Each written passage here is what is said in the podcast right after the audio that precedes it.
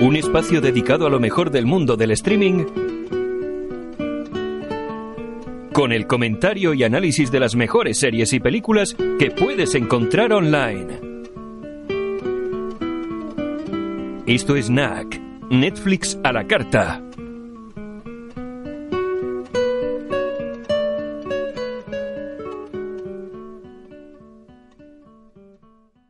¿Qué tal, Martín? ¿Cómo va, Antonio? Muy bien, pues aquí, aunque no lo creas, en este mes de septiembre pasando calor, ¿eh?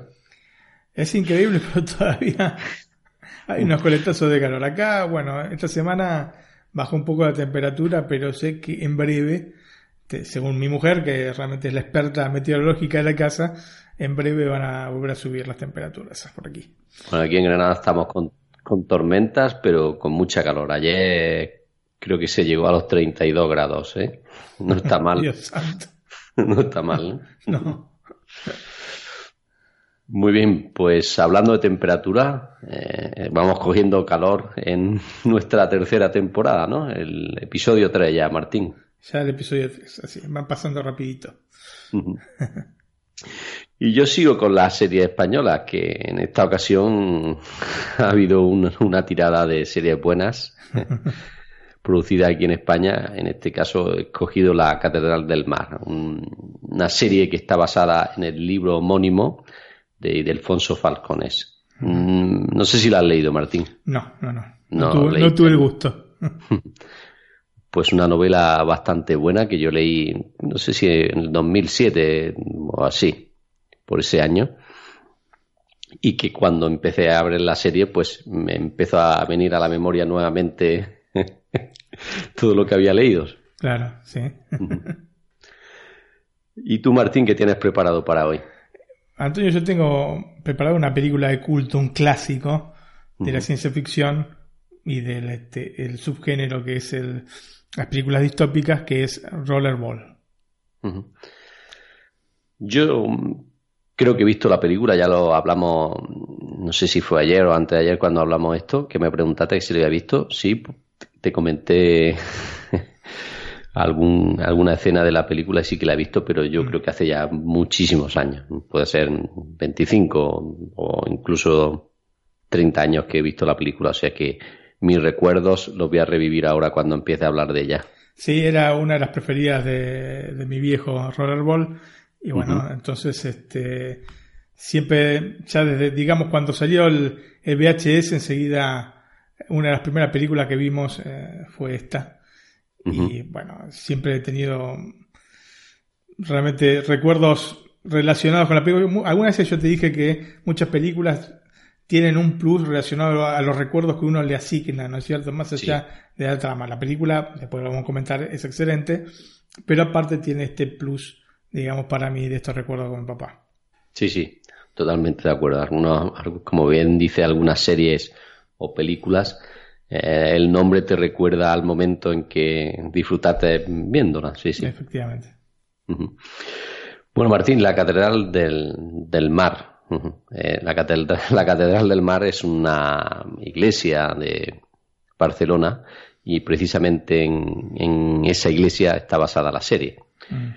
Lo primero que hacemos habitualmente o últimamente es escuchar el tráiler, así que vayamos a ello. En el siglo XIV, los campesinos vivían sujetos a los señores feudales, sin que ninguna ley los amparara. Mi señor, sed bienvenido a nuestra casa. No tenéis ningún derecho. Y solo podían alcanzar la libertad huyendo a unas ciudades que crecían enfrentadas al poder de la nobleza. ¿Qué haces? Llevarme a mi hijo. Esta es la historia de uno de los hombres que intentaron frenar los abusos de reyes y nobles. Buscad hasta que lo encontréis. ¡Hasta el infierno si es necesario! No le vuelvas a poner la mano encima a mi hijo. Como era mi madre. Vuestro padre ha sido detenido. ¿Qué podía esperarse de un siervo asesino y fugitivo? Soy hijo de un payés. Mi padre dio su vida por mi libertad. Pensé que cuando fuéramos ciudadanos nuestra suerte cambiaría.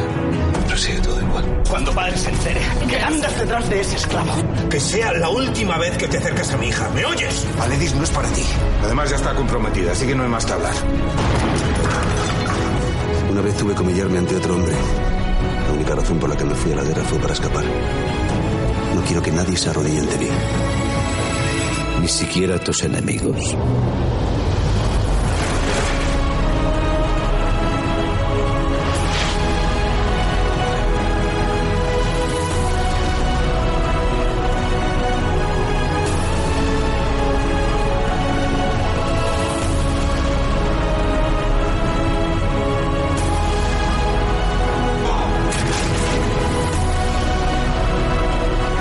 La historia de la iglesia de Santa María del Mar. No fue construida por reyes ni obispos, sino por el pueblo.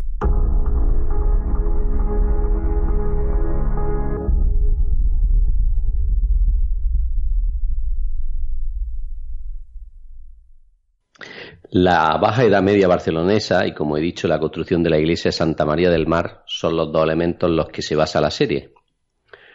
No solo por acercarnos a la época en la que se desarrolla, sino por el mormo que despierta conocer los muchos abusos de poder que la nobleza y la burguesía ejercían sobre el pueblo, la serie merece mucho la pena. Podemos dejar de lado la falta de rigor histórico, desaparecida casi desde el primer minuto, con temas muy sen- sensacionalistas, pero poco certeros como el derecho de pernada o la prima noite, o la supuesta relación de la burguesía con la monarquía. Salvando esto y otros pequeños detalles, es una serie que se me ha quedado, por decirlo así, corta, muy corta. Ujú. Seis millones de personas en todo el mundo compraron la novela homónima de Ildefonso Falcones y con estos datos es difícil cumplir las expectativas de todos estos lectores. Claro, sí. Al igual, Efectivamente. al igual que el libro, La Catedral del Mar es una serie entretenida y ágil, gracias en parte a los 55 minutos aproximadamente que dura cada episodio y en- también, evidentemente, a la propia historia. Frente a otras series sobre la Edad Media, que muestran unas calles impecables y unos comportamientos heroicos de sus protagonistas, La Catedral del Mar es una serie sucia, las calles y los protagonistas muestran la realidad, o bueno, lo que yo pienso que es la realidad de aquella época, ¿no? Sí, sí, e- efectivamente, por lo que me decís, será así. eh, Yo qué sé, en la época, digamos, no era que la gente iba demasiado ¿no? por la calle, claro. La sociedad era una cosa, digamos, Habitual normal, sí, efectivamente. Y tampoco se corta en el contenido. No esconde violaciones, represiones y maltratos, aunque tampoco es explícita, lo que también le otorga otro punto a favor. Mm. Esta adaptación casi literal de la obra conlleva también un nivel más pobre en cuanto a guiones, tramas y situaciones, con una historia que avanza lastrada por el texto original.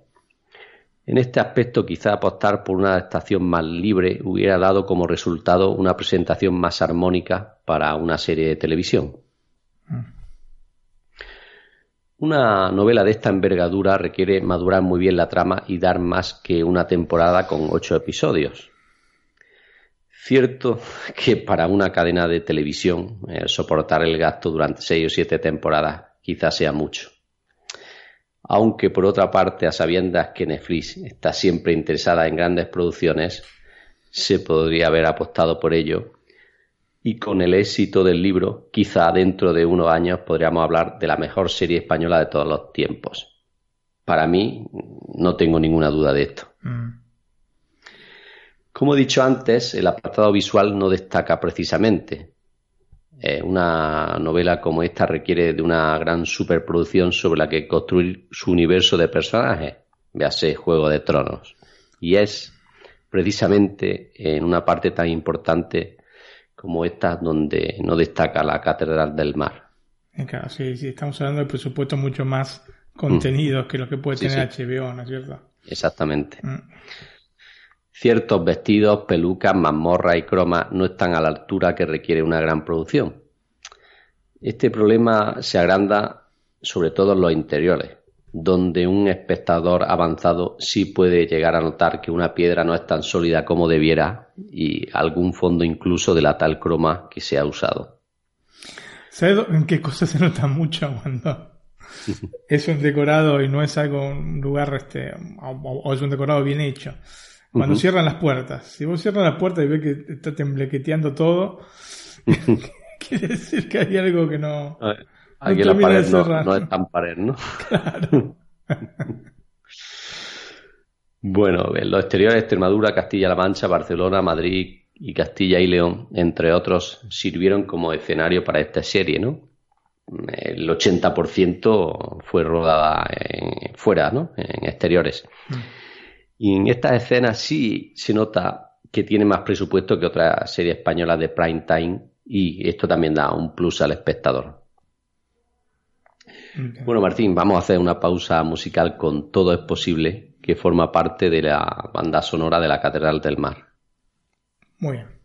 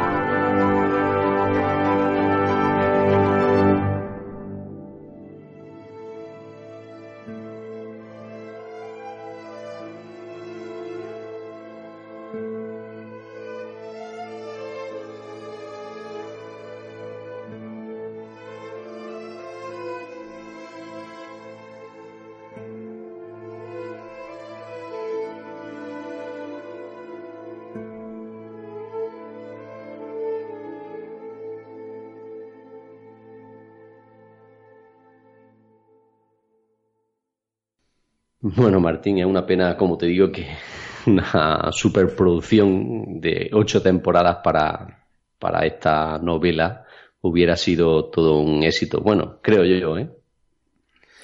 sí, hay que, ver, con tantas temporadas habría que ver cómo es que van desparramando la historia dentro de cada una de ellas. Como te dije la semana pasada, hay muchas veces que lo importante es tener en consideración eh, la cantidad de temporadas que querés hacer y saber desde el principio qué es lo que vas a hacer. Lo peor que le puede pasar a una serie no es tanto que termine en ocho capítulos, sino que se alargue en 60. Eso creo que la liquida, porque termina, este, o terminás borrando lo que habías escrito este, difuminando todo este, el buen hacer de, las primeras temporadas. Y esto pasó tantísimas veces. Tenés dos, tres temporadas que son excelentes y después se empieza a difuminar la serie y termina siendo una cosa imposible de ver que finalmente eh, la dejas este, a un costado. ¿no? Grandes series que habían empezado como para ser las mejores, después terminaron siendo una más por este motivo, ¿no? Bueno, yo en este sentido lo digo porque Claro, al haber ocho capítulos, evidentemente quizá ocho temporadas hubiese sido mucho, pero sinceramente ocho capítulos para una obra de esta envergadura es muy poco. Mm. Más que nada porque trata algunos temas de pasada, le dedica tres o cuatro minutos a partes del libro que tienen más importancia, ¿no? Bueno, yo esto también lo veo porque he leído el libro, ¿no? Eh, conocía la, toda... Eh, todos los, aspectos de la serie, ¿no? Y cuando pasaban cosas yo sabían que iban a pasar, ¿no? Entonces, eh, no estás pendiente realmente de las tramas porque ya las conoces y estás pendiente de otras cosas, ¿no? Sí. Y lo he visto así. Supongo que a ti cuando has leído una novela y luego has visto una película, una serie, te pasa esto, ¿no? Lo que pasa es que te tienes que poner en la situación de que son, hacer dos medios absolutamente distintos se tienen que encargar de maneras distintas. Acá, lógicamente, está el componente del presupuesto, ¿no? Porque eso es una, una, cosa que no puedes eh, realmente manejar en el momento que las cadenas norteamericanas tienen mucho más dinero como para poder meter en la serie y a veces hacen porquerías. Entonces, este es complejo, es complejo realmente porque a veces hay, vos me estás diciendo, esta serie hubiese merecido más capítulos por lo menos. Sí. ¿No es cierto? Y a veces el presupuesto es el que es, ¿no? Sí, sí, sí. Bueno, no sé si más capítulos, pero quizá un par de temporadas o tres le hubiera venido bien. Sí, sí, yo mm. pienso que sí. Más que nada por eso, porque aunque la serie empieza y acaba como debe, ¿no? Eh, para mí, yo que me gustó mucho el libro cuando lo leí, pues se me ha hecho corto. Quizás por eso, por lo que bien has dicho, por los ocho capítulos. Pero bueno. O sea que al fin y al cabo es una miniserie. ¿No es cierto? ¿Te concluyó? Eh, sí, exactamente. Mm, sí. Mm. Empieza y acaba como el libro. O sea mm. que. Finiquitado. Pero bueno, eso es. Mm, tampoco hace muchos años que leí el libro, pero yo me recuerdo que el final del libro era ese. ¿eh? Quizá luego no escriba un oyente y no diga, pues te confundiste, que van a hacer la temporada Bueno. bueno, Martín, voy a hacer la sinopsis, la pequeña sinopsis, porque ya era muchos datos. Sí. En el siglo XIV, Barcelona se encuentra en uno de los momentos más prósperos de su historia. La ciudad ha crecido hacia la ribera un humilde barrio de pescadores en el que se ha empezado a construir la iglesia de Santa María del Mar. Es entonces cuando llega a Barcelona Arnau Estañol, huyendo junto a su padre de los abusos de los señores feudales.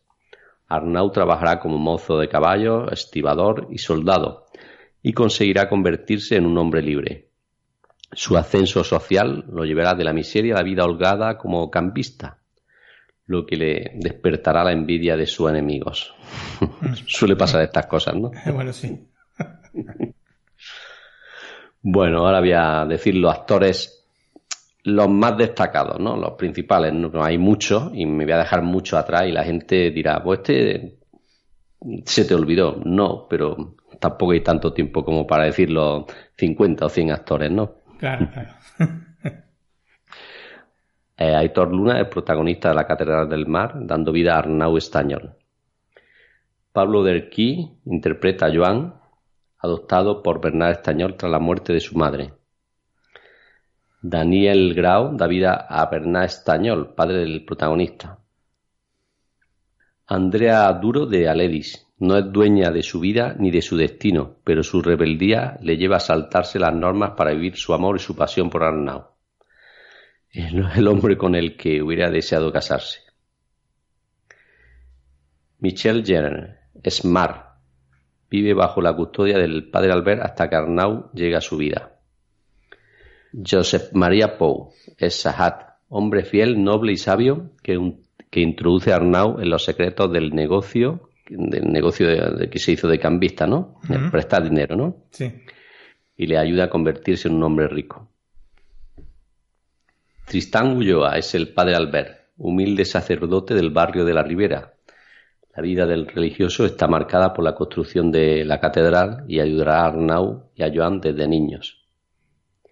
Andrés Lima es Ramón, un humilde vasallo que ha dedicado su vida a la cofradía. Como digo, estos son algunos de los principales que salen, hay muchos más. Me dejo unos pocos. Bueno, Martín, y de los datos técnicos, pues la Catedral del Mar está disponible en Netflix desde el pasado 1 de septiembre. La calidad HD, evidentemente, es una producción de una cadena de TV convencional. Y hoy en día las emisiones son en HD. Sí, sí, 4K se lo excluía.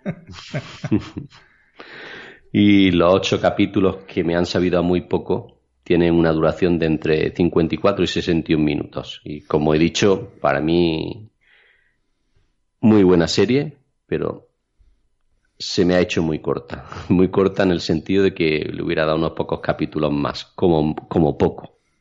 Entiendo, entiendo. y sí, lo que pasa es que quizás, o sea, traspasar literalmente un libro, si es que se pudiese, a una, a una serie de televisión o una película, llevaría una cantidad de horas enorme. Entonces, no sé, no sé por dónde habrá pasado la cosa. No, pero en este sentido te digo que como yo la he comparado mucho como Juego de Tronos, ¿no? También conoce. hay, el, hay el libro, ¿no? Y claro, evidentemente no es lo mismo HBO que Antena 3. En este sentido. Sí. Pero ojo que también HBO y eh, Juego de Tronos eh, es una cosa distinta, porque Juego de Tronos tiene varios libros. Eh, no es uno solo. Sí. Este, si bien no, sé la cantidad de páginas que tiene este libro específico, pero este, no sé, es complicado. Antonio, complicado hacer una serie tan larga, capaz de dos o tres temporadas, porque aparte vos tenés que hacer las cosas de manera tal, bueno, sabes el éxito que va a tener. Eh, Yo creo que esto ha Si vos te jugás a hacer una producción muy cara y después resulta que eh, a la primera temporada ya tenés este, graves problemas, o dejar la primera temporada a medias, que termina sin una resolución, o este, te, metes en una inversión para terminar toda la, eh, la serie que, no, que se conlleva con tu, con, tu presupuesto. Entonces es bastante complejo. Eh, también me pongo en la situación de quien tiene que invertir en, este tipo de, de producto que es ser este, difícil, ¿no? Sí, es complicado eso. Mm. Bueno, pero yo, claro, cuando uno ve mucho la televisión y ve eh, unas producciones, hace unas cosas y otras otras, pero evidentemente, como bien ha dicho, soportar el gasto en tres temporadas, cuatro temporadas, sin saber el éxito que va a tener, eh, eh, arriesgar, mucho dinero que hoy en día no le sobra a nadie. Claro, porque más que nada, porque si vos ya tenés planificado una cantidad de temporadas, cuando termina la primera temporada deja un montón de tramas abiertas seguramente. Sí, sí. Entonces, eh, si vos no te es seguro que vas a poder llevar a cabo una cantidad de X de temporadas, entonces mejor cerrarlo de esta manera, tener un producto cerrado y bueno, tenés que hacer concesiones, obviamente. Y las concesiones pasan por no alargarte demasiado con determinadas tramas y elegir las que querés que, se desarrollen de, mejor manera, digamos. Muy bien, Martín, pues este ha sido mi homenaje a la Catedral del Mar. El título es hermoso, eso sí, ¿eh? Sí, el libro también. Si alguna vez tienes tiempo, léelo, te lo recomiendo. ¿Y vos estuviste ahí en la Catedral del Mar? No, no he estado en Barcelona. Mira que tengo mucha familia allí, pero nunca he ido. No, no he ido. Estoy como desorientado ahora, Antonio. no, no he estado en Barcelona nunca. Mira que tengo cuatro o cinco tíos allí, entre Barcelona y Tarragona, eh, pero no, no he ido. Bueno, tienes que ir, es una hermosa ciudad. Cierto, sí, sí, sí. Últimamente hay muchas polémicas por allí, pero sí, bueno, es, una, hermosa, una hermosa ciudad. Además que yo le tengo mucho aprecio, ¿eh? principalmente por eso, porque tengo familia allí. Martín, Rollerball. Sí, Antonio, Rollerball, la película de 1975. Ya tiene 43 añitos esta película, Antonio. Eh, ¿Cuándo fue el estreno? El estreno fue en, eh, en, junio del 75, 25 de junio del 75 en los Estados Unidos. No había yo cumplido dos, dos años. Sí, sí, yo tenía escasos cuatro añitos cuando, cuando fue. ¿eh? su estreno. Aunque supongo que la viste después, ¿no? La vi después cuando salió el VHS en Argentina. Bueno, cuando pudimos comprar en casa, pudieron comprar mis padres eh, el VHS, fue una de las primeras películas eh, que vimos. Era una de las películas que mi, mi, viejo había visto en el cine y había quedado muy impactado. Entonces, son esas películas que enseguida, en cuanto salía en VHS, eran las primeras que alquilaba, ¿no es cierto? Nunca voy a entender el nombre que tiene en España, que es Rollerball, un futuro próximo, así, con signos de pregunta. Antonio, si me lo puedes clarificar esto. Yo te voy a dar mi opinión, y es que creo que en aquella época en España era muy dada a todavía a traducir, bueno, y aún en día se traducen mucho los títulos y quizá el rollerball aquí en España no decía nada. Y al agregar un futuro próximo ya no estaba diciendo que era una película de ciencia ficción. Creo que vienen por aquí las cosas, ¿eh? no te puedo asegurar. Pero bueno, no, sentido no tiene haberlo hecho. Es, siempre un signo de pregunta todo este tipo de cosas. Nunca se sabrá por qué este, se quieren agregar estas, estas ayuditas a, este, a quienes van a ver la película, ¿no? a los espectadores. La película entonces está disponible en iTunes de México, eh, en alquiler a 50 pesos mexicanos y en venta a 99 pesos mexicanos. Y en iTunes de España en alquiler a 3,99 euros y en venta a 7,99 euros. Es el, único lugar donde las pude encontrar eh, para habla hispana. Eh, acá en Italia sí está en una de las plataformas que yo te comento que tengo, se llama Team, Team Vision, y la encontré, así que bueno, aproveché el impacto emocional que fue verla ahí en el, en el listado de películas, repasarla por supuesto un par de veces, eh, sí que dos, tres veces que la vi este, para este comentario, y, y bueno, eh, como te digo, como te dije hace un rato, son películas que tienen un valor agregado o sea, cada uno tiene sus películas con valor agregado. Esta es una de, mis películas con un valor agregado que igualmente tiene un gran valor. Es una película de culto, es una película de ciencia ficción que este, absolutamente vale la pena. Así que si querés comenzamos con el tráiler de la película. Perfecto, pues lo escuchamos todo.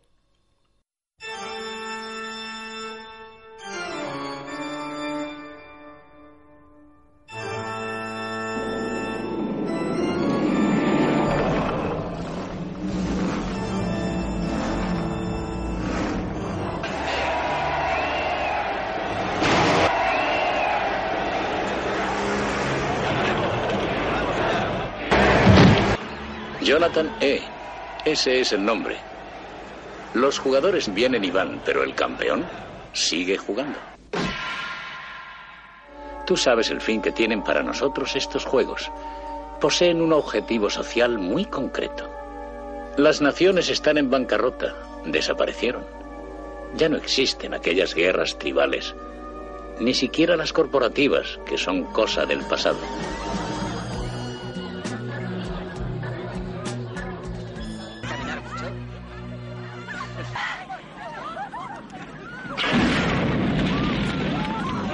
Mejor será que hagas lo que te piden, es cuanto puedo decirte. Cuando vuelva no quiero verte. Es que no volverás, Johnny. Ningún jugador es más grande que el juego en sí. Es un juego en el que no debe sobresalir nadie, Jonathan.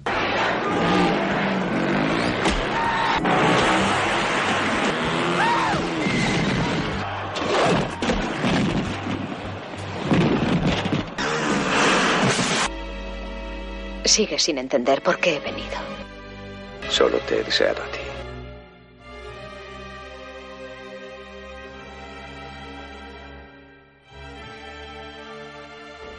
Debe de haber algún error, puesto que los libros que solicitó están ya clasificados y han sido transcritos y resumidos. ¿Quién lo resume? Supongo que las computadoras. Un centro de memoria, como ve. ¿Le contesta a usted? Oh, sí, habla, sí. Quisiera. Quisiera cierta información sobre las decisiones corporativas. Eh, ¿Cómo se toman y quién las toma? Te temen, Jonathan. Desde que te encumbraste.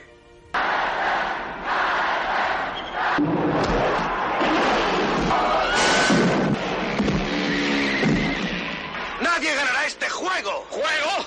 Jamás se pretendió que fuera un juego.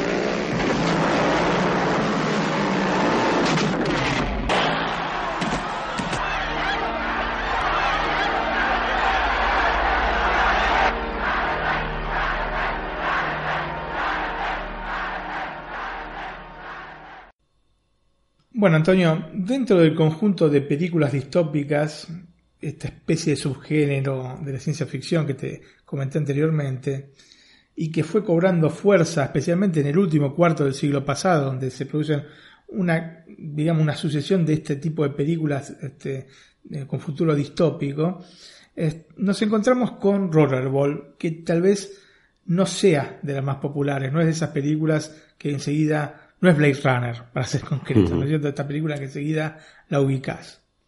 Y no lo es fundamentalmente porque posee una estructura narrativa bastante particular en donde se van a ir mezclando escenas de acción con momentos de diálogos e interacción de los personajes que van a otra velocidad. Es como si la, película fuese a dos velocidades distintas.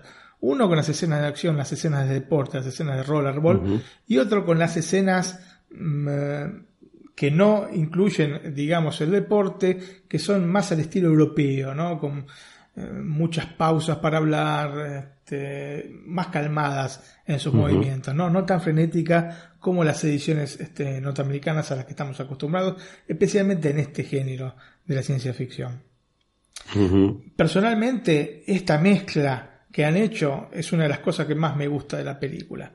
Esta mezcla entre la hipervelocidad, que te repito, de las escenas de Rollerball con la cosa mucho más calmada de las escenas más interesantes desde el punto de vista cultural o sociocultural o del alcance al, que quieren llegar que las mismas Rollerball.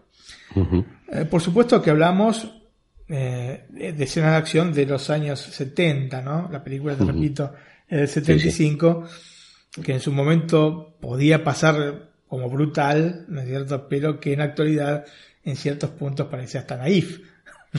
O sea, es una película violenta, pero no es que vas a ver escenas morbosas o este, miembros cercenados y cosas por el estilo. No es esta la idea del director hasta Norman Hewison. Eh, y tal vez aquí eh, radica el motivo por el cual, injustamente desde ya, no es de esos films que son constantemente citados como buenos o grandes ejemplos distópicos, ¿no es cierto? Por otra parte, y como suele suceder con este tipo de material, la visión del futuro, una vez llegado a él, puede llevar a la sensación de que no se acertó con las previsiones, ¿no?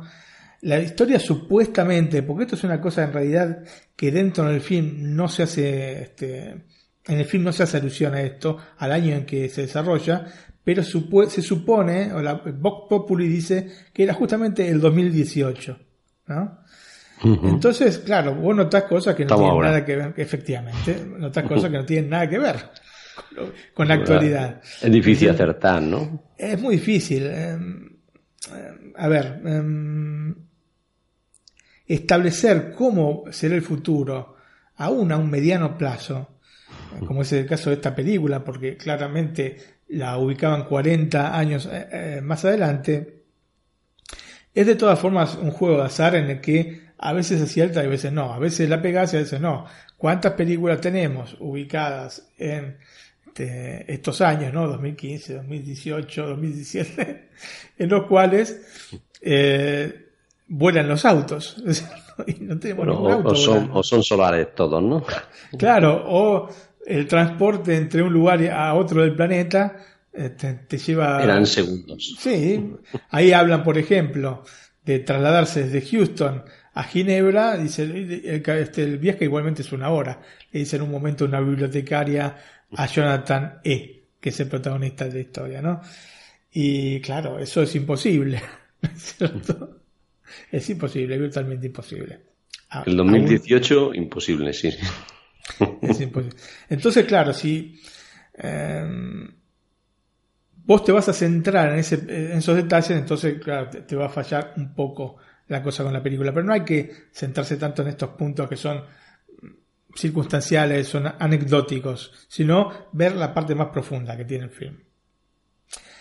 Hay elementos dentro de Rollerboard que merece la pena que sean analizados porque hay una correlación con los tiempos actuales, lo que le da otra dimensión a la película. ¿No es cierto? Y a esto me refiero. Por ejemplo, la importancia que han adquirido los medios de comunicación. Y no solo los medios de comunicación, sino las grandes corporaciones. Claro, los medios, los medios de comunicación son grandes corporaciones en la actualidad, ¿no es cierto?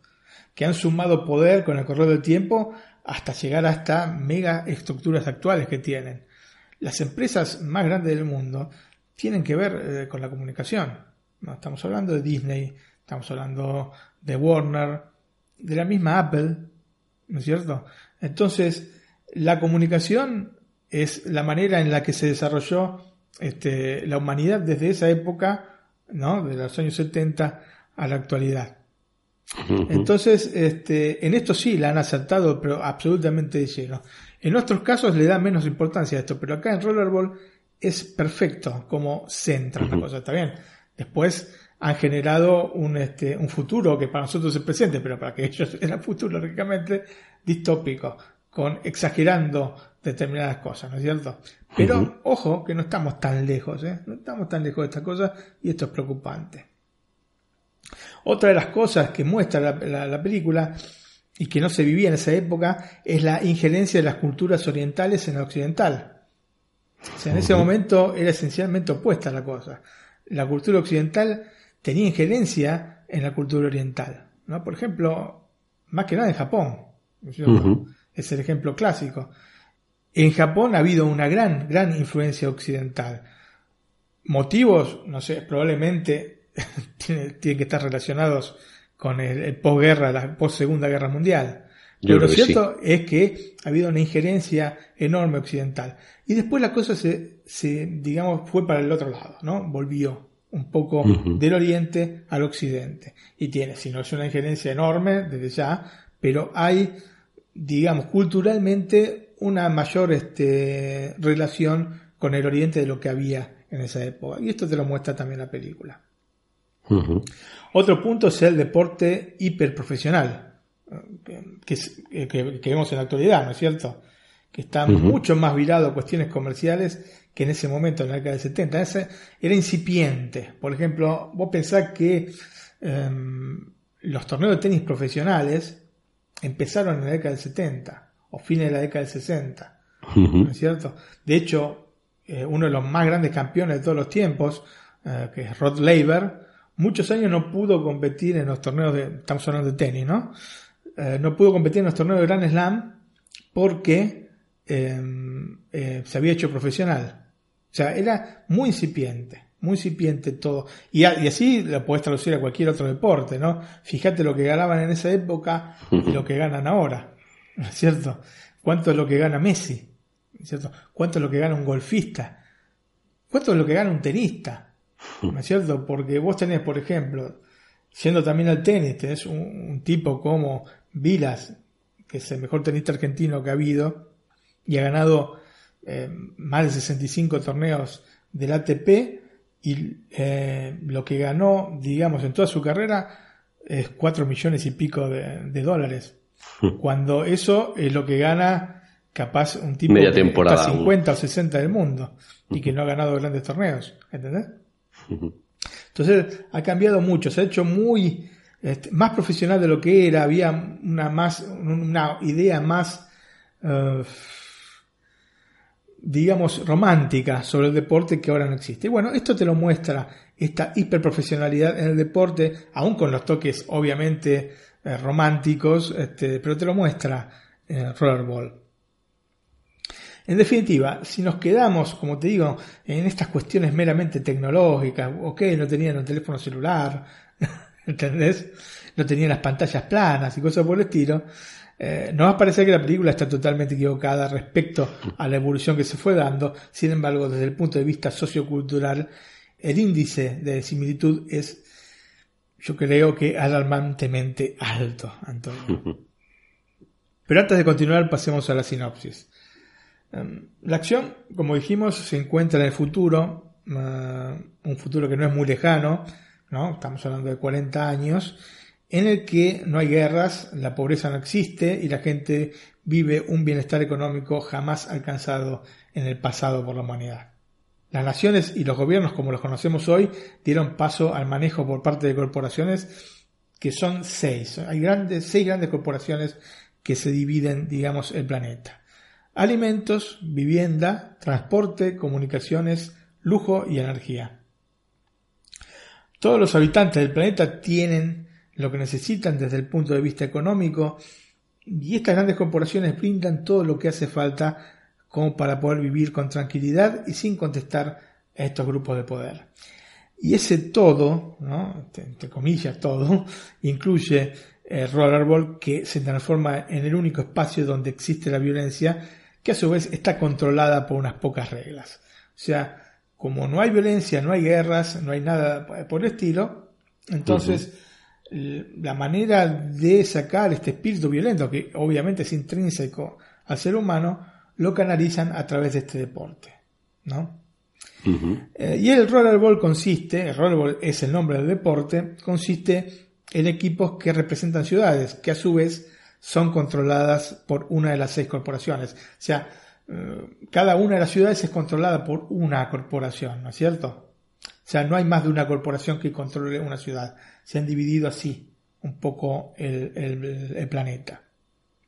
Los equipos están compuestos entonces por motociclistas y patinadores que luchan por conseguir atrapar una bola de acero de unos 25, quizá un poco menos, 20 centímetros de diámetro, que es disparada a gran velocidad en una pista circular y abarrotada. No se puede acceder a la pista en una pista de madera eh, con una inclinación de unos 45 grados por el que van corriendo estas motos y los este, patinadores.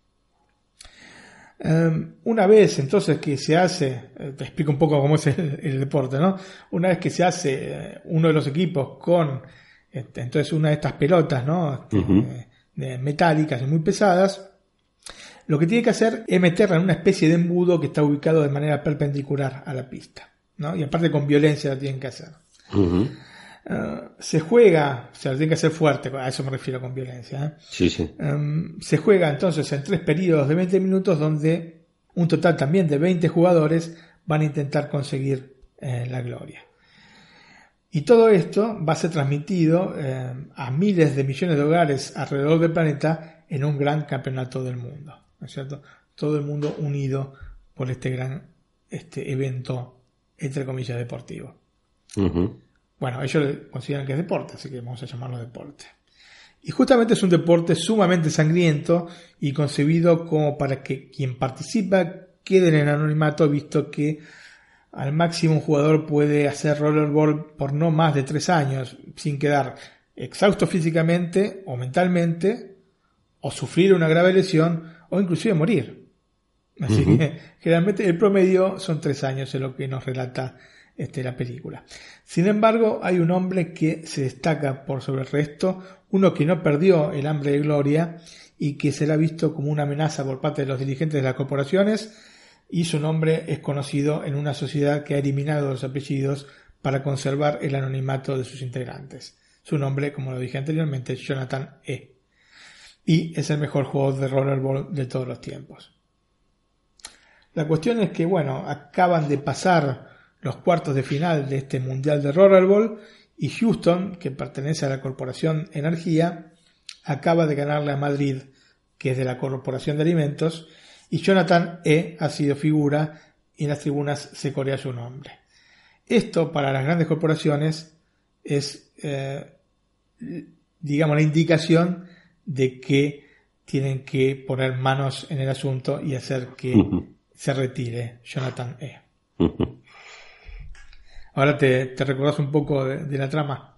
Sí, sí. Mm, me va acordando algo más, sí, sí. bueno, Antonio. Lo de Madrid no me acordaba, por ejemplo. ¿No te acordabas de Madrid? Ese un buen partido, ¿eh? pero bueno, nosotros tenían a Jonathan E.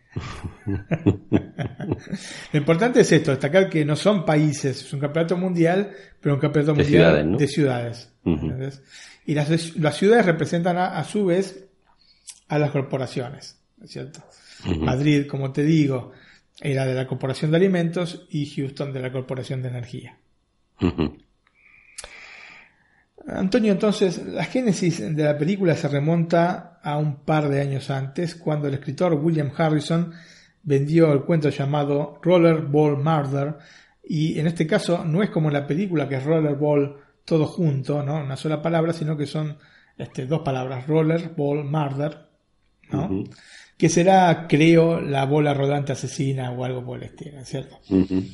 Eh, y bueno, el, cuento fue eh, publicado por la revista Squire, ¿no? Era un relato corto, mm, que según el formato yo lo leí y tendrá entre 7 y 20 páginas según el formato en el que lo encuentres. ¿eh? Yo lo encontré en PDF. Este, y sí, tenía 7 8 páginas. Pero bueno, eran páginas A4, así que me imagino que si es un formato más pequeño, sí, podrá llegar hasta las 20 páginas como máximo. Así que un, un relato bastante breve. Y bueno, fue publicado entonces en esta revista Squire en septiembre de 1973 y en este relato se describe el brutal juego que luego veremos en la película, ¿no es cierto? La historia está relatada por el mismo Jonathan E. y abunda en flashbacks, es prácticamente todo un flashback el cuento. Um, digamos que esto es una buena base en la que luego se va a apoyar la película, aunque sin um, ser uno de esos cuentos de ciencia ficción que te llegan a partir la cabeza, ¿no? Um, digamos que la cuestión sociocultural de fondo, que es una de las cosas más importantes que tiene, si no la más que tiene la película, queda en el relato un poco marginada. Pero bueno, esto es absolutamente normal visto que se desarrolla la trama en un puñado de páginas al fin y al cabo, ¿no? Em, digamos que el personaje de Jonathan E. es menos inocente eh, y más cínico que en la versión cinematográfica. Por ejemplo, en un párrafo relata de una ocasión en la que este, la bola de metal esta, que te repito, era muy pesada, se sale de la pista, que en el libro cambia porque es una pista oval, después te voy a decir por qué es redonda en, la película. Em, y aparte viaja a más velocidad eh, que en la película, porque en la película señalan que la pelota viaja a 120 millas por hora, y en el libro, en el libro, en el cuento, viaja a 200 millas por hora, así que bastante la diferencia. Eh, la cuestión es que, bueno, la, esta pelota de, de, metal se sale de la pista y da contra los espectadores, provocando obviamente estragos. A lo que Jonathan E. concluye toda esta imagen, ¿no? Este, describiéndola como eh, hermosa, ¿no? Una situación hermosa. Así que bueno, era bastante particular. Eh, al Jonathan E. de la historia del, cuento le importan verdaderamente poco los amigos que van a ser importantes en la película, como Moon Pie y Cletus. Eh, quienes no están, digamos, en sus pensamientos más profundos. En resumen, se ve al personaje relativamente distante de la violencia que lo rodea, ¿no? Probablemente como un mecanismo de defensa que le hace seguir adelante por estos 15 años con actividad, que son 5 más que en la película. En la película eh, Jonathan lleva 10 años haciendo este deporte. Em, los mismos espectadores se muestran en, el cuento menos atrapados por el espectáculo que están viendo y están más, digamos, pendientes de las estadísticas, lo que deshumaniza aún más un deporte que solo se utiliza como válvula de escape, como te digo, a la violencia reprimida.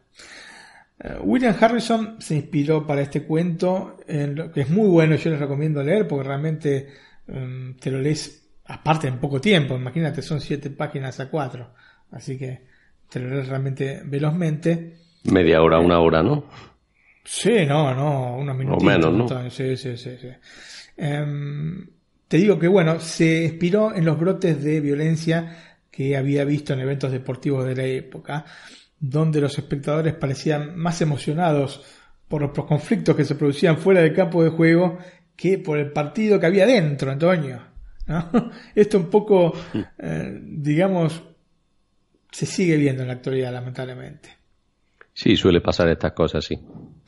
A la vez se contrapone dentro del relato con estas salidas poéticas de categoría, yo diría, cuestionable, que por parte de Jonathan E y que ponen al protagonista en una posición por la cual él mismo se considera por encima del resto y desde allí se cuestiona el poder de las corporaciones, pero en realidad desde una posición más intelectual y de menos acción que en la película.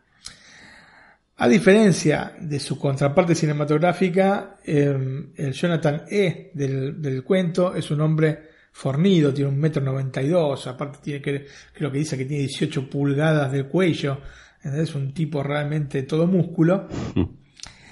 Y en la película tenemos a James Caan. ¿no? James Caan está bien, tiene su físico, pero es un físico normal, de hombre de la calle. Inclusive un par de veces se lo ve así sin, este, sin camisa. digamos que no te llama la atención ni nada por el estilo. Mide un metro setenta y seis, o sea que ni siquiera es Normal. demasiado alto.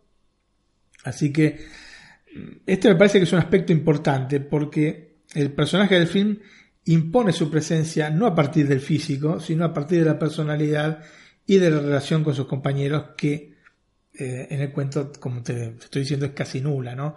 Prácticamente piensa solamente en el Jonathan E. en el cuento. Obviamente yo prefiero el Jonathan E. de la película. Me parece más este, afable, más eh, que uno puede generar algún tipo de relación con el personaje. A pesar de ser un personaje igualmente frío en la película, ¿eh? No es un personaje caliente ni nada por el estilo. Pero es un personaje que por lo menos genera su relación o sus relaciones con, el entorno, cosa que en el cuento no, no, acontece. Eh, Norman Jewison, quien venía de dirigir Jesucristo Superstar en, en, el año 73, otra muy buena película, leyó el cuento y de inmediato se puso en contacto con Harrison que si bien era norteamericano, en ese momento vivía en Londres. Así que Wilson, bueno, Wilson es, este, eh, canadiense, em, también estaba preocupado por esta voracidad que estaba experimentando, especialmente el público deportivo, respecto a los actos de violencia. La cuestión es que rápidamente llegaron a un acuerdo y comenzaron a trabajar en el proyecto con Harrison como guionista de la película. Varias veces te dije que siempre hay conflictos cuando quien escribe ¿no es cierto? libros, en este caso puesto, quiere, quiere hacer el guion de la película, porque ¿qué pasa? Quieren poner este, lo que escribieron tal cual. Sí, sin ningún cambio. Claro, en este caso la cosa, digamos, era más sencilla por el hecho de que era un cuento, no era todo un libro. Entonces al máximo se irían con algún minuto de más, ¿entendés? No horas y horas, como hubiese pasado con El Padrino, por ejemplo.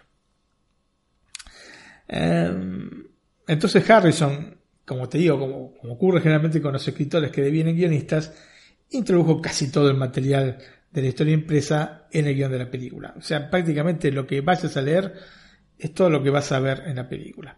Sin embargo, hizo tres cambios que resultan fundamentales en la trama y que se deben más que nada a la misma transposición del papel al celuloide más que a una voluntad de hacer algo distinto con respecto al cuento original. Y las tres cosas son las siguientes. La primera es que Jonathan deja de ver el mundo que lo rodea, aunque esta visión la pudiese hacer de una manera crítica, ¿no? pero deja de verlo y comienza a actuar. Y quiere saber el porqué de algunas decisiones por parte de la corporación y busca cambiar su destino. Cosa que no acontece, obviamente, como te estaba diciendo, en el cuento. Por otra parte, en el cuento la corporación no ve a Jonathan como una amenaza y no quiere que deje de competir. Y en el film pasa todo lo contrario. Lo ven como una amenaza y quieren que deje de competir. La tercera es que los cambios en las reglas del juego eh, en el relato se hacen para satisfacer al público y no para matar al protagonista de manera impune como ocurre en la película. O sea que tenemos estos tres cambios que son fundamentales y que hacen a la película eh, mejoran para mí la historia respecto al cuento. Así que estuvo muy astuto Harrison al hacerlos y a que quedan bien plasmados en Rollerball. Bueno, uno de los aspectos que me llama la atención en la película es que es visualmente muy similar al cuento y esto es algo que no ocurre con frecuencia, ¿no? Sí, algunos se parecen el título nada más, ¿no? Efectivamente. ¿Te acuerdas cuando te había contado que en El Padrino pensaban hacerlo este, en la década del 70? Sí.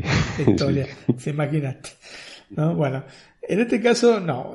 Todo lo que se ve en la película es muy parecido a lo que eh, describe el autor del libro. Y esta similitud se debe a dos factores. Uno es que, como te digo, están muy bien descritos dentro del relato. Y el otro eh, punto es que hubo un muy buen hacer por parte del diseñador de producción John Box, que aparte obtuvo un premio BAFTA por esta película. Otro de los interesantes puntos que notamos en el film es el trabajo de diseño gráfico que se realizó. Y esto vos sabés que a mí me afecta particularmente, Antonio. Sí, tienes más, más ojos para eso que yo, sí.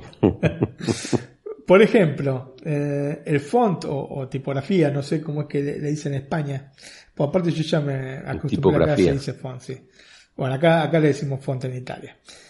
Bueno, la tipografía eh, que se creó para la película, muy particular y hoy la conocemos como Rollerball 1975 justamente, que tienen, es una, tipografía sin serif y que tiene, digamos, unas pancitas las letras, ¿no? Eso, aparte, una tipografía que pegó tanto que se utiliza mucho para eh, describir, digamos, a partir del font, eh, cosas futurísticas. O por lo menos en una época se, utilizaba mucho, quizás ahora hay otro tipo de tendencia, pero en una época se utilizaba mucho. Otra cosa que es interesante desde el punto de vista gráfico es que cada corporación se distingue por un color y que el único símbolo que posee la bandera es la letra de la inicial de la corporación a la que representa. Por ejemplo, en la Corporación Energía, ¿no? a la que como dije pertenece Houston, que es el equipo en el que juega Jonathan E., tiene una bandera de color naranja con una letra E grande. O sea, lo mismo ocurre con la indumentaria del equipo de Rollerball de la Corporación de Energía, donde impera el color naranja. El equipo de Madrid, con quien se encuentra eh, en los cuartos de final, que es el primer encuentro que hay en la película, eh, pertenece a la Corporación de Alimentos, como te dije, que en inglés es Food. Y por eso la bandera, que es de color verde, lleva una F. Tokio, que es el equipo en el que se va a enfrentar Houston en semifinales, por su parte, es la Corporación del Lujo con la bandera amarilla, ¿no es cierto? Y la letra L, por Luxury. Y Nueva York, que es con quien juega la final, eh, pertenece a la Corporación de Transportes y la bandera es de color azul eh, con la letra T, ¿no? De transport. A su vez, cada ciudad tiene su logo con la primera letra del nombre, o sea, Houston H, Madrid M, Tokio T y Nueva York N, Y. Em, lógicamente voy a decir, bueno, esto está ok. Está. Y entonces, esto permite, por parte de quien está mirando la película, una veloz asimilación ¿no? de estos símbolos y de saber con quién está jugando o a quién pertenece o de qué corporación es. ¿Entiendes?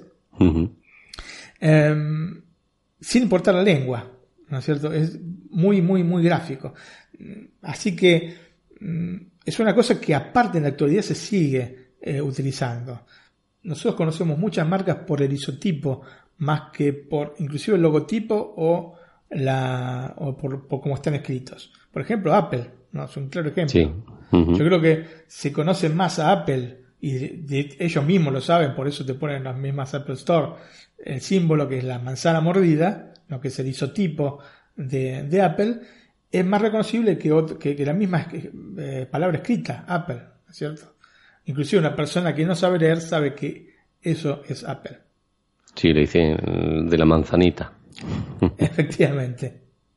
Así que bueno, es una cosa importante que está aplicada de manera realmente brillante dentro de la película.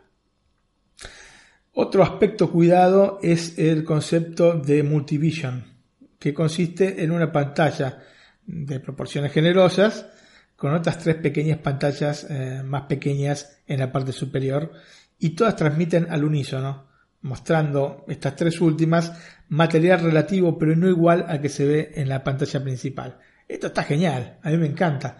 Pues vos estás viendo, digamos, eh, una transmisión, un partido de rollerball en la pantalla principal y en las tres eh, pequeñas ves otras cosas relativas al partido, que pueden ser, yo qué sé, la tribuna o puede ser... Que eso se hace mucho en la actualidad, en los eventos deportivos.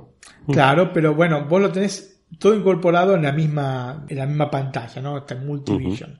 Sí, evidentemente, como decís vos, es una de las cosas que le han pegado de lleno, ¿no es cierto? Porque hay muchos aspectos cuestionables de la película en el sentido de cosas tecnológicas que, están ya a este punto absolutamente de modé, Antonio. Pero en, lo que respecta, digamos, a las telecomunicaciones, no. Eh, ahí la, la de lleno, de lleno. Y este Multivision es realmente eh, una de las cosas más certeras que hicieron. Sí. Eh, la película se filmó en Europa, absolutamente, en los Pinewood Studios de Iberhead en el Reino Unido. Eso es la parte de interiores y los exteriores en Alemania, en Múnich, en Frankfurt y en Berlín, que fueron las ciudades elegidas para rodar. Y se seleccionaron dos grupos de edificios en Múnich que eran poco conocidos, ¿no? por en el momento, porque eran bastante nuevos, y esto aportaba una sensación de novedad imprescindible para el género. Eh, el arquitecto austríaco Karl Schwanzer había diseñado un enorme campus administrativo para BMW que había abierto. BMW. Claro, BMW. Disculpa, bueno, nosotros le decimos W. Sí, aquí en España se conoce como BMW, aunque no es V, es W, ¿no? Claro. Pero aquí se conoce como BMW. Eh, bueno, que había abierto este, este campus el mismo año de la publicación del cuento de Harrison. Estamos hablando de 1973, o sea que tenía un par de años solamente. El edificio principal del complejo de cuatro torres circulares, que es muy lindo, ¿eh? llamado Bier Cylinder, se convirtió en la sede de la Corporación de Energía, ¿no? en la película, donde Jonathan E. se encuentra con eh, el señor Bartolomeo, que es el líder de esta Corporación de Energía, especialmente en, la ciudad de Houston, donde está la sede.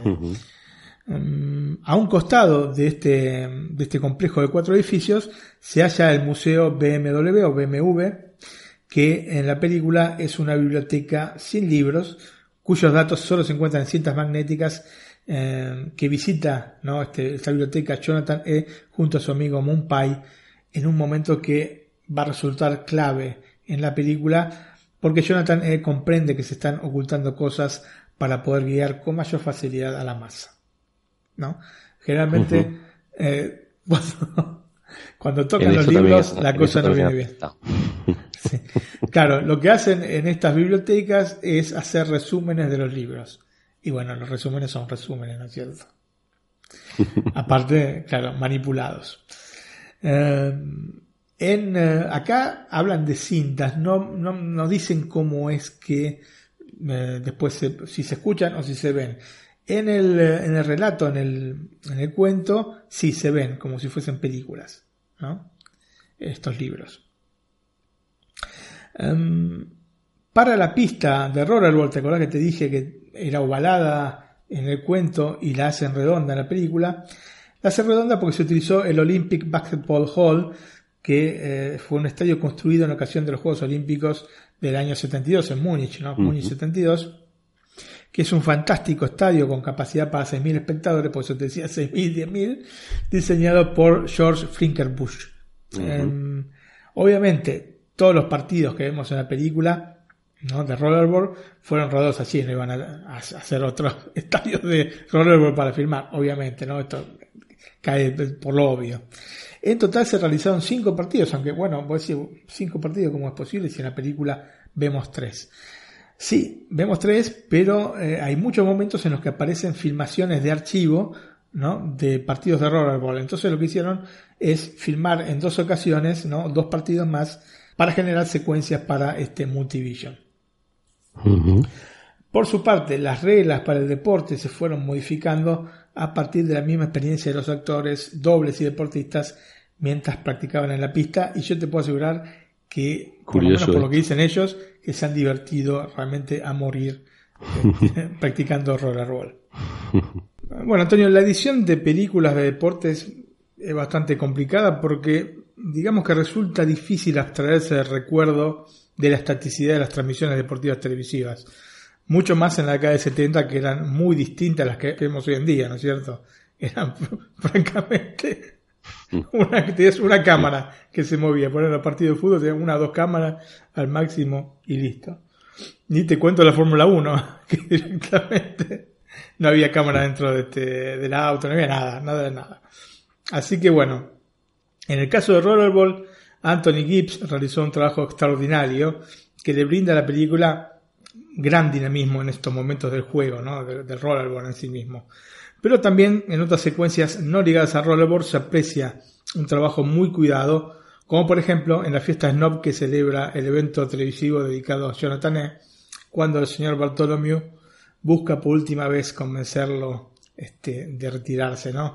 Y en paralelo, ¿no? A esta escena en la que está en un estudio, están hablando los dos, vemos a algunos de los invitados a la fiesta disfrutando mientras incendian árboles. ¿no es Esto es una imagen realmente muy, muy, muy fuerte de la película y una de las más conocidas. Em, son dos escenas complicadas una más estática, obviamente la que están hablando Jonathan E. y el señor Bartholomew, y la otra visualmente inolvidable, que Gibbs ¿no? enlaza sabiamente y hace que se refuercen mutuamente. Es notable el juego que realiza con los rostros de los protagonistas de esta escena doble, esta intensidad y éxtasis ¿no? que denotan en sus facciones quienes están destruyendo incendiando los árboles, la ira del señor Bartholomew que no logra forzar a Jonathan E a hacer lo que le ordena, y el mismo Jonathan que eh, con un rostro impasible lo provoca aún más. En eso realmente era muy, eh, muy distinto al personaje de, de, Sony en El Padrino, ¿no? El de James sí. aquí. Um, y todo esto aparte se refuerza sobre el final de la misma escena eh, con una serie de primeros planos cortos muy comprimidos en unos pocos segundos y como colorario en el fondo no este, se ve la pantalla de Multivision este, detrás del señor Bartholomew con un partido de rollerball donde el mismo Jonathan E es el, el, protagonista, ¿no? Como era habitualmente en los partidos en los que participaba él. Esta creo que es tal vez la mejor escena de la película y sinceramente es muy difícil de olvidar por el contenido simbólico de esos árboles ardiendo y muriendo para la diversión de los otros, cosa que se pretende para el mismo Jonathan y para los mismos eh, participantes dentro del deporte, ¿no? Esta violencia extrema que busca la gente. Desde el aspecto visual es evidente que la película ha sido muy cuidada, yo creo que en cada detalle. La paleta de colores en general está empleada con tonos cálidos durante todo el film, reforzados por el color naranja de los uniformes de la Corporación de Energía. Uh -huh. Y además muchos de los interiores eh, son en madera, ¿no? que también llaman hacia estos colores cálidos.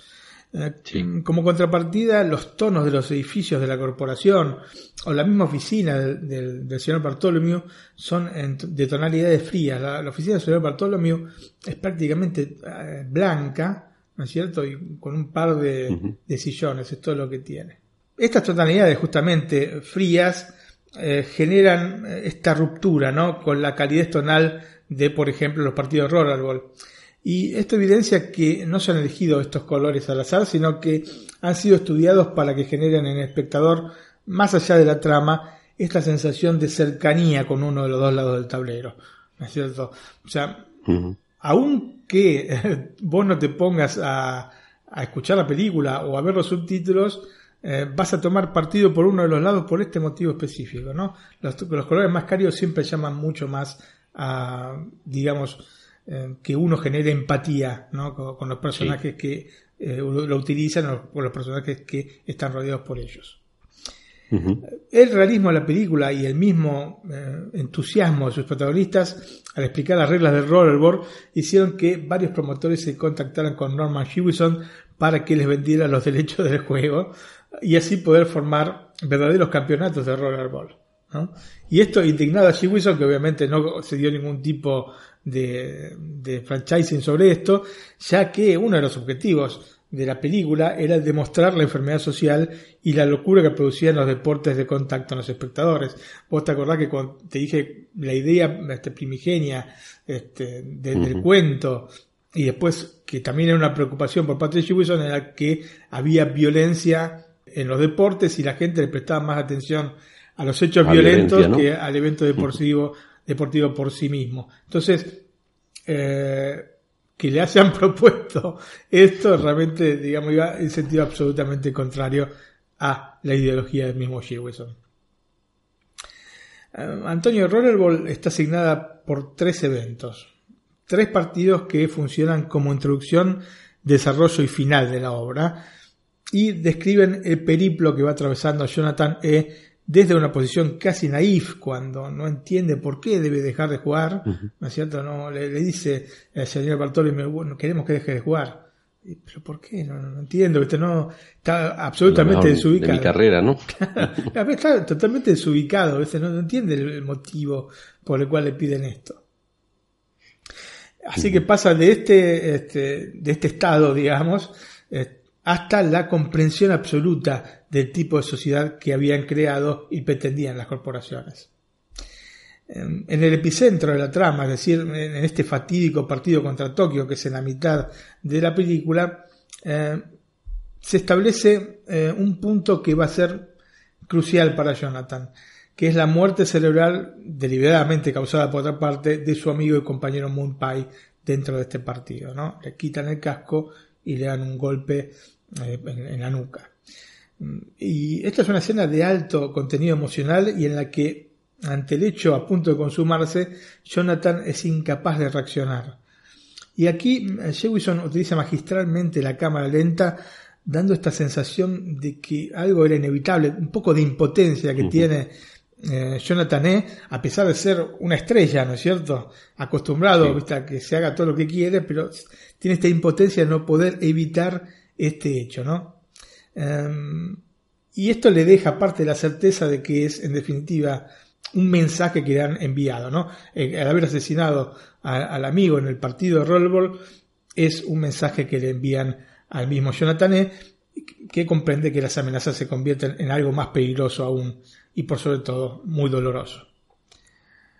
Um, Jonathan entonces va a atravesar la historia um, que vemos en la película una constante lucha que lo pondrá permanentemente en situaciones límite. Um, y lo hará al inicio, digamos, por sus creencias, eh, luego lo va a hacer por su libertad y finalmente por su vida. Son estos momentos que va a tener que luchar por estas tres cosas, ¿no es cierto? Este, esta variación que te digo que se va produciendo en el personaje conforme va avanzando la película, lo hacen luchar siempre, pero por cosas muy, muy distintas unas de otras. También el señor Bartolomeo va a luchar, aunque sin de resultados, la verdad, para establecer su posición de poder que al final quedará sumamente deteriorada por la negación de Jonathan E. a obedecer esta negación constante y no querer dejar el deporte. Hay un tema bastante particular en la película que es la representación de las mujeres, ¿no? Hoy este tipo de representación, este tipo de personajes generaría sin lugar a dudas muchas polémicas porque en práctica se las representa como objetos que pueden pasar de una mano a otra sin demasiados inconvenientes. Lógicamente se trata... Complicado en esta época. pero lógicamente se trata de una distopía esto, ¿no? Y estas son las reglas de juego, En los futuros distópicos hay cosas que no nos gustan que, que acontecen. Tampoco hay que ser más papistas que el Papa, ¿no? Dice el dicho. Así que Tengamos en consideración esto para las mujeres que no se enojen por este trato que se da en la película. Es una distopía. Hay, sin embargo, algunos detalles que indican que, aunque los personajes femeninos más importantes de la película, que son Ella, la esposa de Jonathan E., y Daphne, la actual pareja designada por la corporación, que tiene estas características que mencioné, existen otras mujeres que están en posiciones de poder dentro de la corporación. O sea que no hay solamente este tipo, no es que las mujeres son todas de este tipo, sino que son las mujeres con las que se relaciona el mismo Jonathan E., ¿no es cierto? Por su eh, situación de ser una estrella en un deporte estrella que es el rollerball. Por ejemplo, en la fiesta, eh, esta snob que te comenté anteriormente, se ven ejecutivas, ¿no? Y en la votación que hacen los máximos dirigentes de la corporación para decir cuál va a ser la suerte de Jonathan E., em, también hay una mujer que vota. Así que, evidentemente, dentro de la estructura, digamos, distópica, igualmente hay lugar para mujeres. Y en el mismo cuento se habla de mujeres que hacen rollerball, pero claramente la violencia del film no daba lugar como para introducir mujeres en el campo de juego. En la película de 2002, porque hay una película que yo no puedo decir que es una remake, pero que tiene el mismo título, del año 2002 sí este, introdujeron mujeres al, a, la historia, ¿no? o a lo mejor dicho, al juego de rollerball o al deporte de rollerball. Mm, las cuestiones sociales, más allá de la distopía, son uno de los puntos de fuerza de la película. Eh, en un momento el mismo Jonathan, hablando con ella, ¿no? la esposa, o la ex esposa, mejor dicho, mientras caminan por un bosque cerca de su casa, le dice, la gente pudo elegir hace mucho tiempo entre todas las cosas, ¿no? Las útiles y las inútiles, todos los objetos, ¿no es cierto? O la libertad. Y eligieron, por supuesto, el bienestar. Y creo que ese es el punto en el que trata de hacer foco Shiwison con Rollerball, como crítica a la sociedad de consumo en su punto extremo. Es decir, si te dan todo lo que materialmente crees necesitar, ¿dejarías de lado tu libertad para obtenerlo? Y yo creo que lo interesante es que creo que todos en una situación hipotética diríamos, no, no, absolutamente no, yo mi libertad por ante todo, ¿no? Pero Antonio, yo no estoy tan seguro que en una situación real este, tomaríamos la misma decisión, ¿no? Em, también es interesante lo que le responde ella, ¿no? La, la, mujer. Dice, el bienestar es libertad, ¿no? ¿Será así? El concepto de libertad es sumamente complejo al punto que cada uno tiene su propia idea sobre lo que es.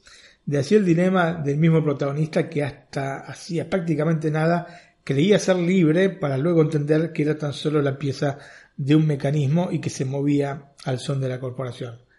Entonces, como ves, es una idea bastante, bastante profunda para una película de ciencia ficción, ¿no es cierto?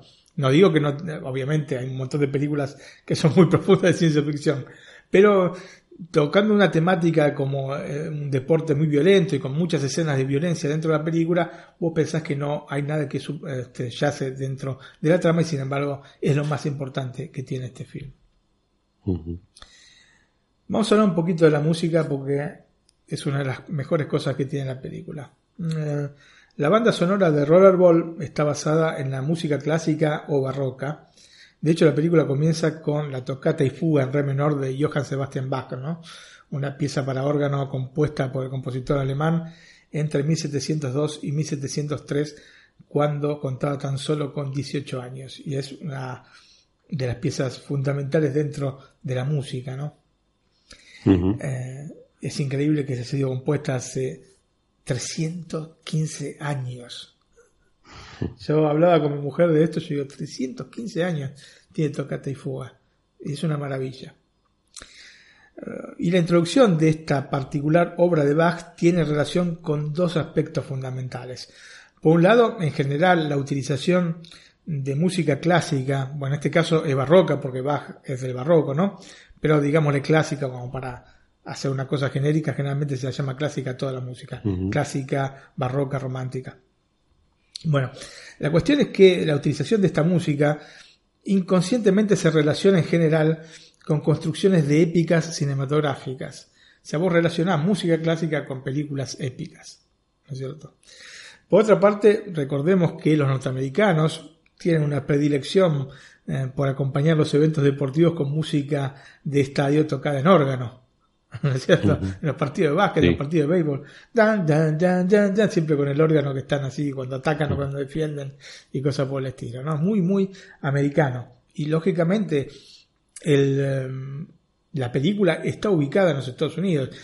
Generalmente juegan en Houston, que es la sede, más allá de la, este, la semifinal que la juegan con Tokio, en Tokio, pero los dos partidos de los dos de los tres partidos los juegan en Houston, ¿no es cierto? O, uno en Houston y uno en Nueva York, pero seguramente en los Estados Unidos dos de ellos.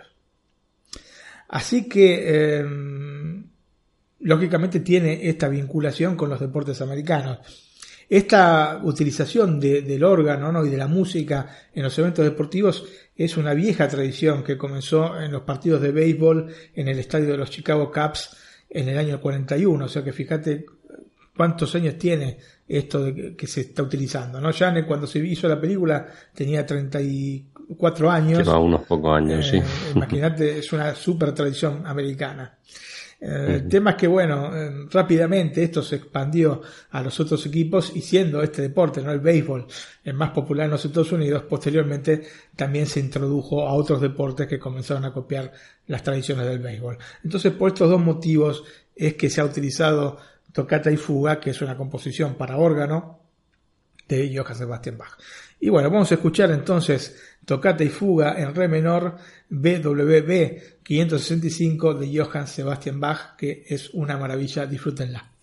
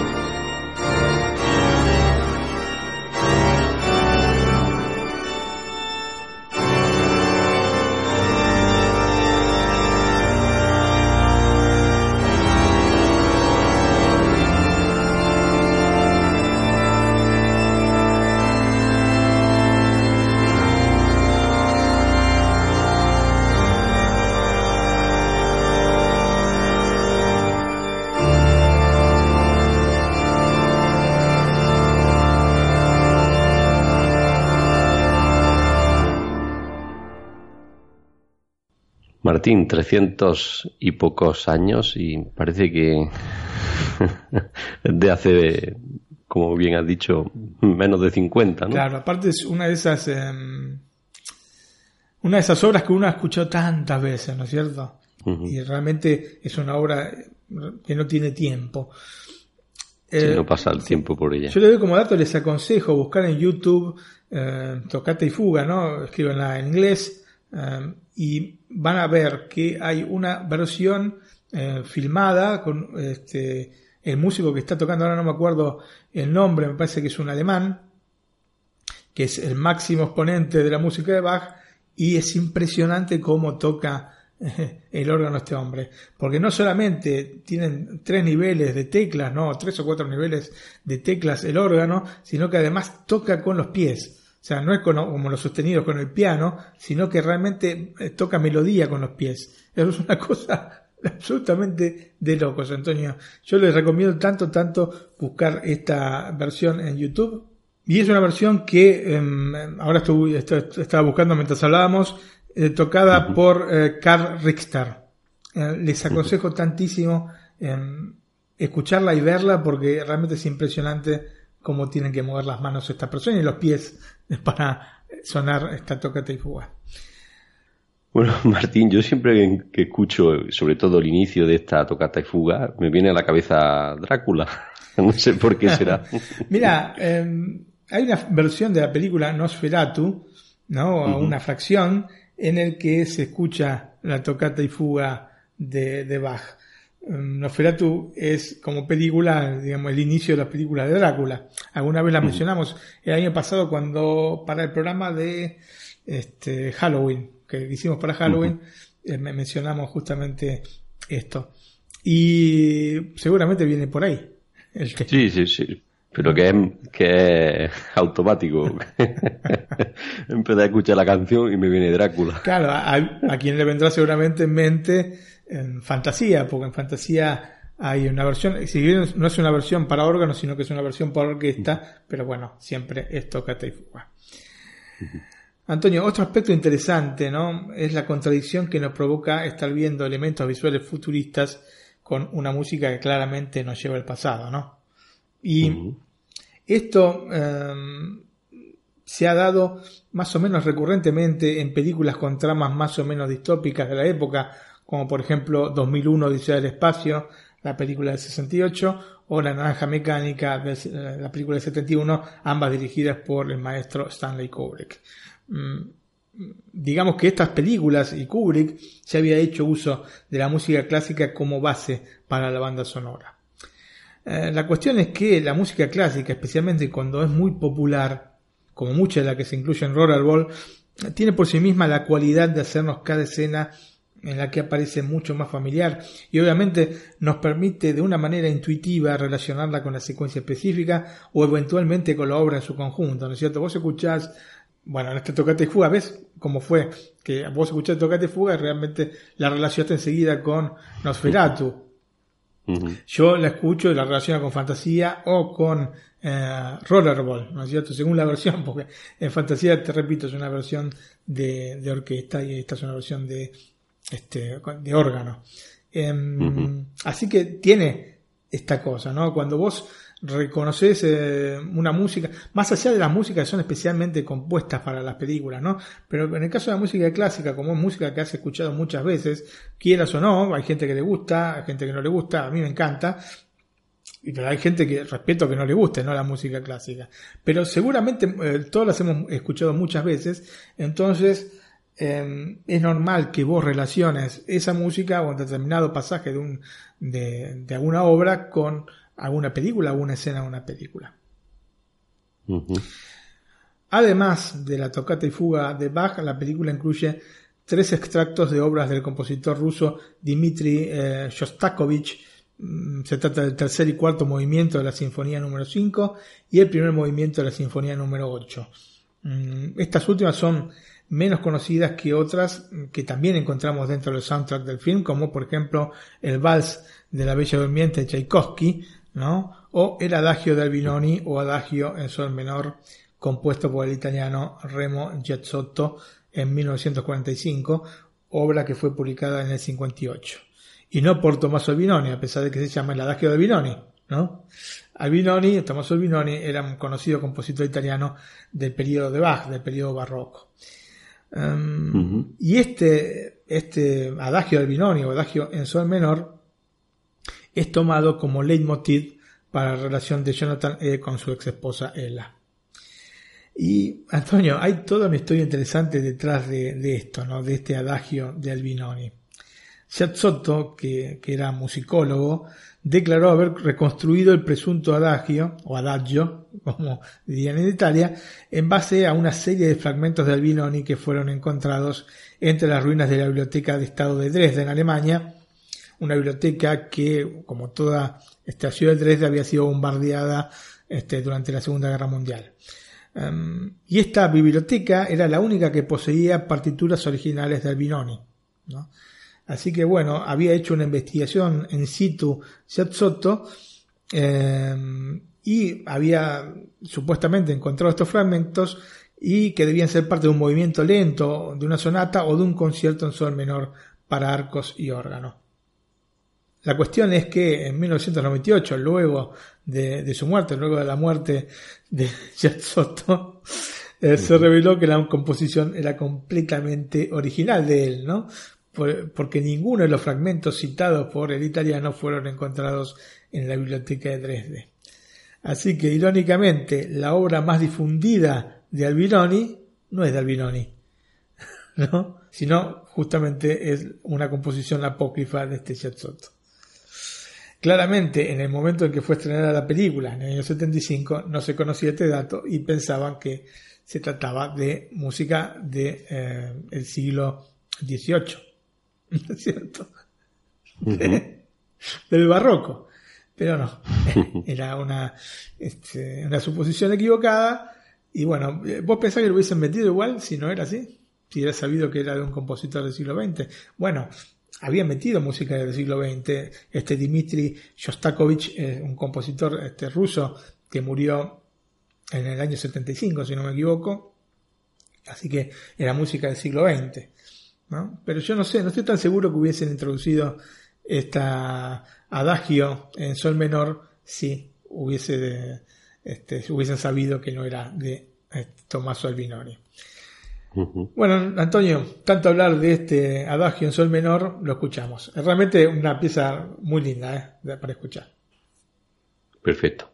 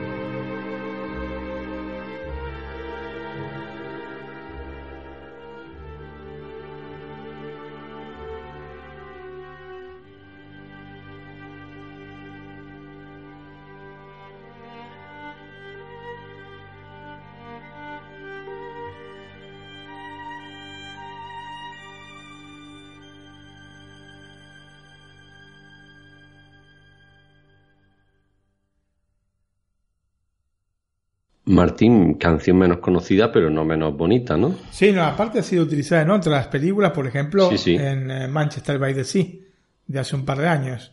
Una escena absolutamente tocante de la película, quizás la mejor escena de la película, está acompañada con la música de este adagio en sol menor o adagio de Albinoni como generalmente se lo conoce. Mezcladas con la música clásica, hay tres composiciones realizadas por el alemán André Previn para la película. Son, composiciones originales hechas para la película. Eh, Glass Sculpture, Executive Party y Executive Party Dance. Estas dos últimas piezas tienen una sonoridad de los años 70 llevada a su punto más extremo. Si esto no es 70, el 70 ¿dónde está, Antonio? Es impresionante. Es imposible, si vos escuchás la, la música, aunque no te digan que es 70, enseguida decís, esto es 70, querido, porque acá suena absolutamente setentero. Eh, esto obviamente genera una mezcla explosiva dentro del hilo musical de la película que está, digamos, casi exclusivamente em, compuesta por música clásica y de pronto te aparecen dos, tres de estas canciones que vos decís, ¿y esto de dónde viene? ¿No? Pero bueno, eh, realmente se acopla todo de una manera em, muy este, homogénea y el resultado es realmente bueno. La banda sonora es de las mejores cosas que tiene la película, como te dije. Y bueno, escuchamos este track Executive Party Dance de André Previn. Bueno, pues lo vamos a escuchar también.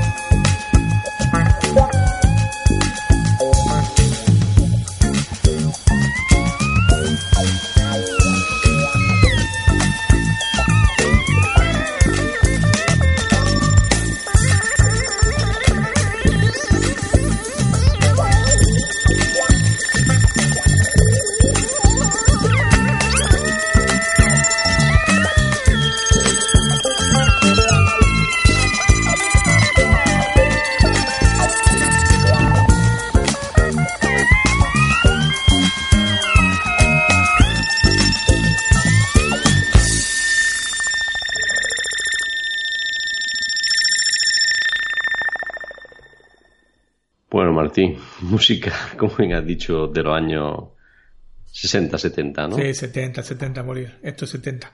70 a full. El mismo Previn, ¿no? André Previn condujo la The London Symphony Orchestra, que ejecutó las piezas clásicas como también las propias composiciones del alemán. Así que bueno, todo lo hizo la The London Symphony Orchestra para la película. Antonio, siempre que hablamos de esta película que tienen algunos años, hablamos de los videojuegos este, hechos eh, para, para, la misma, ¿no? Basados en la misma.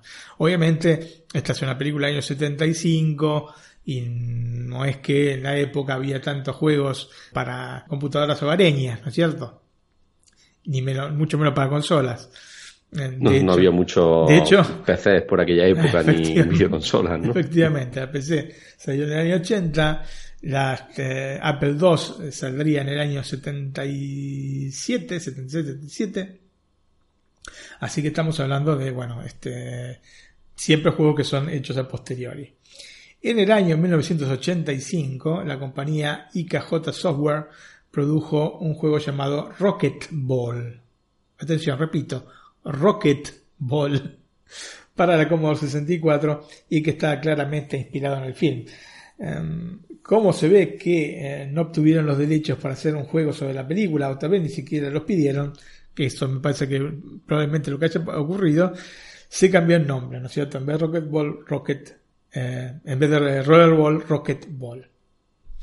Pero la esencia del deporte que vemos en rollerball está allí, claramente con las limitaciones de Katso tratándose de una computadora de 8 bits. Y esta he jugado tantísimo con este juego, Antonio, ¿eh?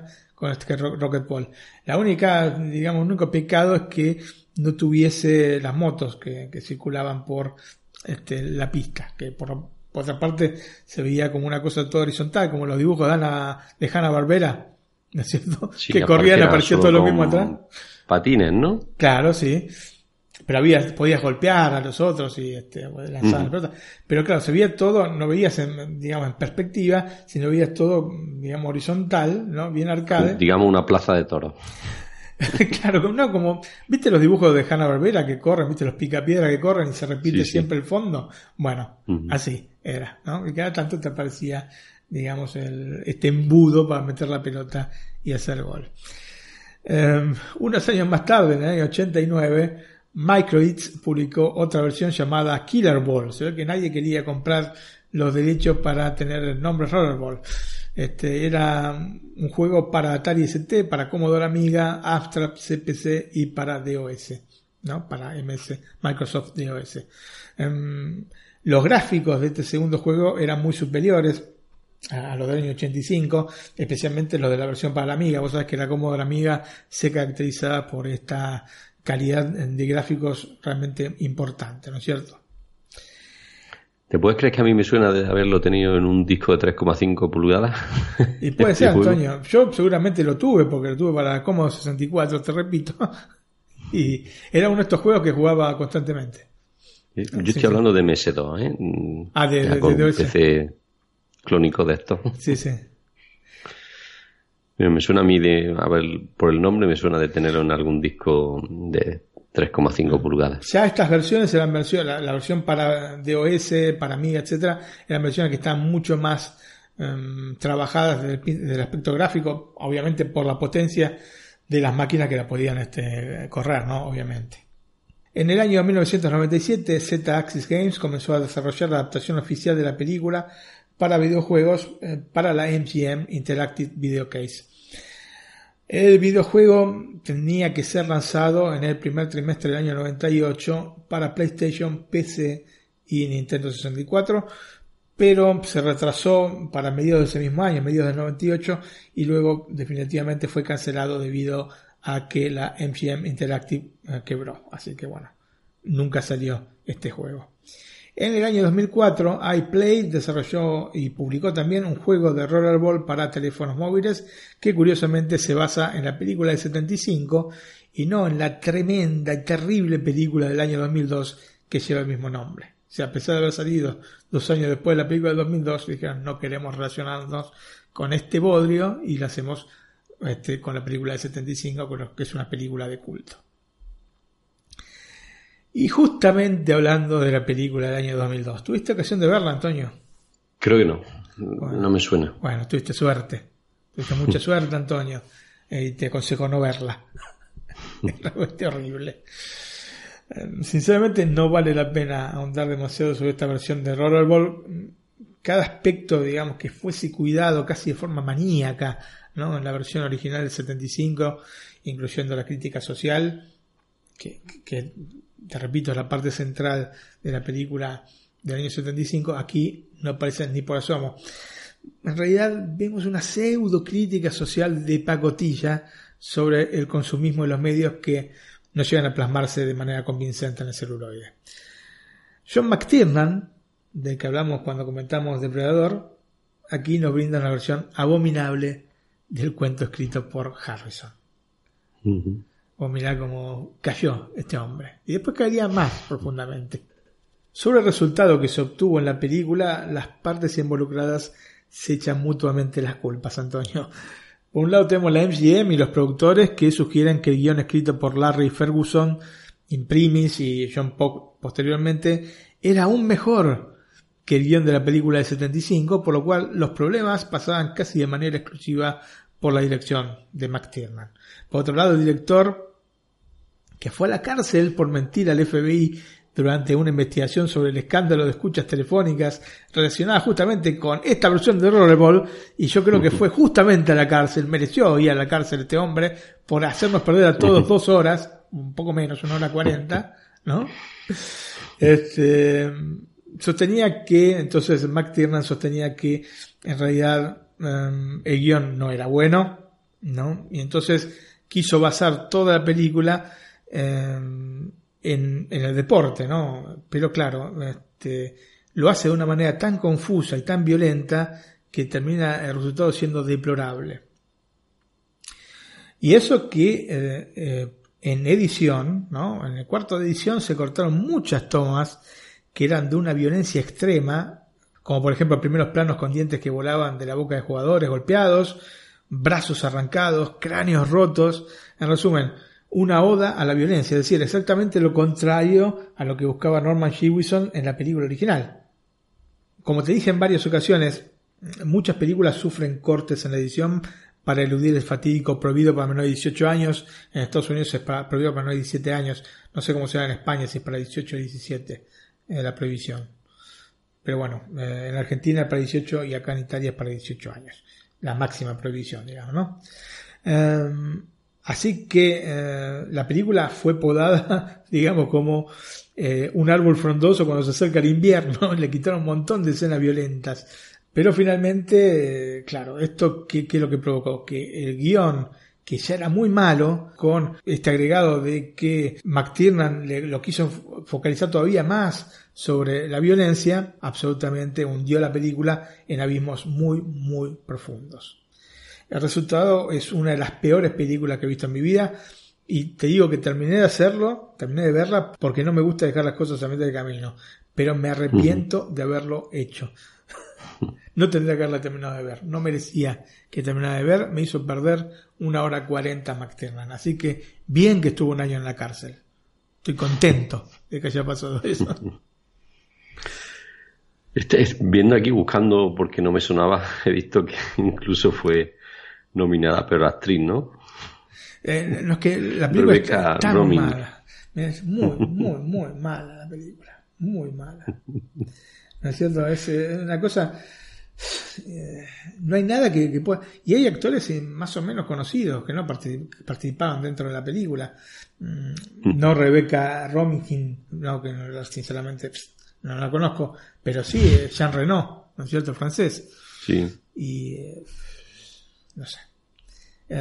te digo que es deplorable, es una de las peores. Tanto, es tan mala que si vos vas a Internet muy Database, generalmente en Internet muy Database, la puntuación que le dan a las películas es un poco más alta que en otros sitios. La gente es un poco más benévola y tiene un promedio redondo de 3. Así que, sobre 10, ¿no? Así que imagínate de lo que estamos. Aquí en España está Film Affinity, no sé si la conoces. Sí. aquí también le dan un 3, estaba viendo aquí la información. Un 3 sobre 10 espero. No sobre, un 3 10, sobre 10, sí. Porque si no... No, no, sí, es terrible. Una película realmente deplorable, ¿no es cierto? Aparte cambiaron, digamos que no tiene nada que ver con el cuento original, la pista de Rollerball, o decir, bueno, si lo hacen de nuevo lo, harán este oval, ¿no? Porque habían hecho redonda, te acordás, porque te, habían aprovechado la cancha de básquet eh, utilizada para los Juegos Olímpicos, pero no. No, le hicieron en forma de 8, ¿no es cierto? No, no, no, una cosa tremenda, injustificable, injustificable lo que han hecho con esa película. No entiendo cómo es que se les ocurrió una cosa de este tipo, pero realmente no, no es lamentable.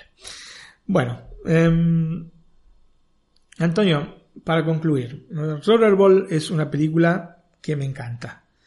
Claramente no es perfecta y tiene alguna que otra escena que sinceramente en lo personal hubiese hecho de otra manera. Por ejemplo, eh, la visita que Jonathan E. hace a la biblioteca de Ginebra y la interacción con el técnico y con la supercomputadora cero, eh, que me parecen absolutamente fuera del contexto general de la película con inclusive tonos cómicos que encontramos solamente en esta secuencia y que tienden a distraer la atención, ¿no es cierto? Porque mm, está tomada casi como una escena de comedia y está totalmente fuera de contexto, fuera de contexto.